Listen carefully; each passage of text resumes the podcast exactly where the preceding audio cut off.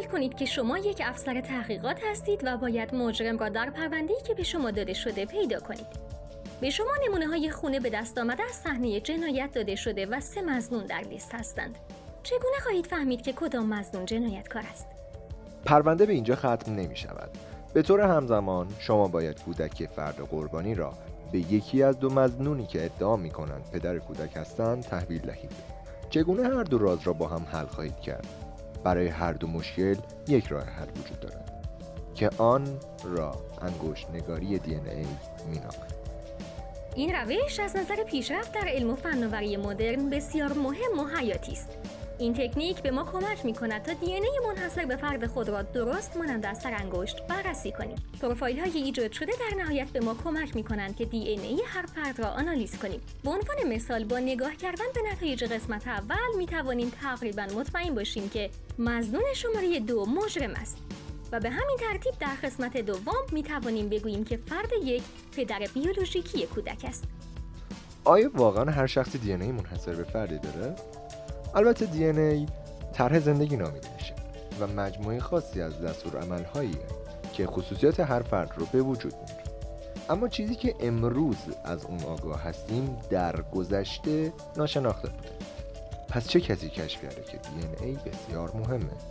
کدوم دانشمند یا دانشمندان در پیدا کردن اینکه دی ای رمز تمام خصوصیات انسانه سهیم بودند؟ بگذارید با بازگشت به گذشته این موضوع را دریابیم.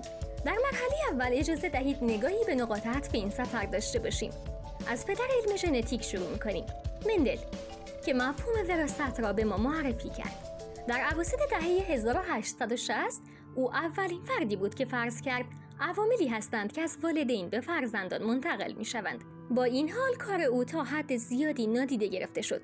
حدود دهه اول قرن 20 بود که دو دانشمند به نظریه ای که به اثبات ژنتیک مندلی کمک می‌کرد رسیدند. این دو دانشمند چه کسانی بودند؟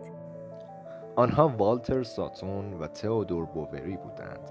آنها چهارمین تئوری کروموزومی وراثت رو مطرح کردند که بر کار نادیده گرفته شده گرگور مندل روشنایی افکند.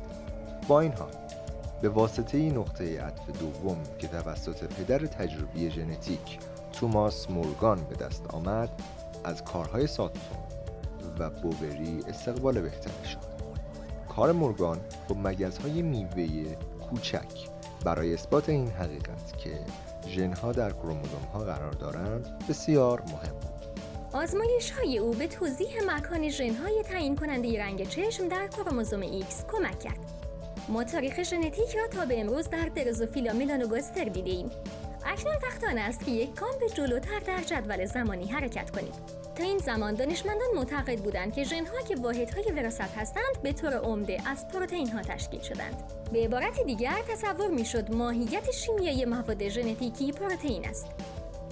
با این حال این یک واقعیت تلقی نمی‌شد و تنها یک فرضیه بود. مردم هنوز سعی داشتند بفهمند که ماده ژنتیک دقیقا از چه چیزی تشکیل شده است. در حدود سال 1928 بود که یک باکتری شناس انگلیسی به نام فردریک گریفیث موفقیت مهمی در این زمینه به دست آورد. برای اولین بار گزارش شد که موجودات کوچک مانند باکتری ها نیز قادر به انتقال اطلاعات ژنتیکی هستند. آزمایش معروف تغییر شکل او کنجکاوی در مورد مواد ژنتیکی را برانگیخت.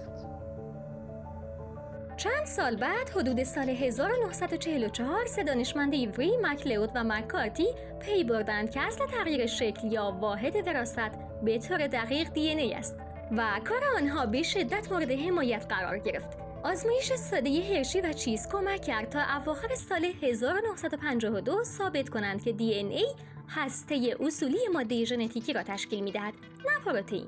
بعدتر با ایجاد مدل دی ای توسط فرانکلین، واتسون و کریک بنیادی محکم برای ژنتیک مدرن شکل گرفت. این جدول زمانی تا کنون در زمینه نقاط عطف ژنتیک به دست آمده و به ما کمک می کند. تهیه شده در شاخه دانشجوی انجمن ژنتیک ایران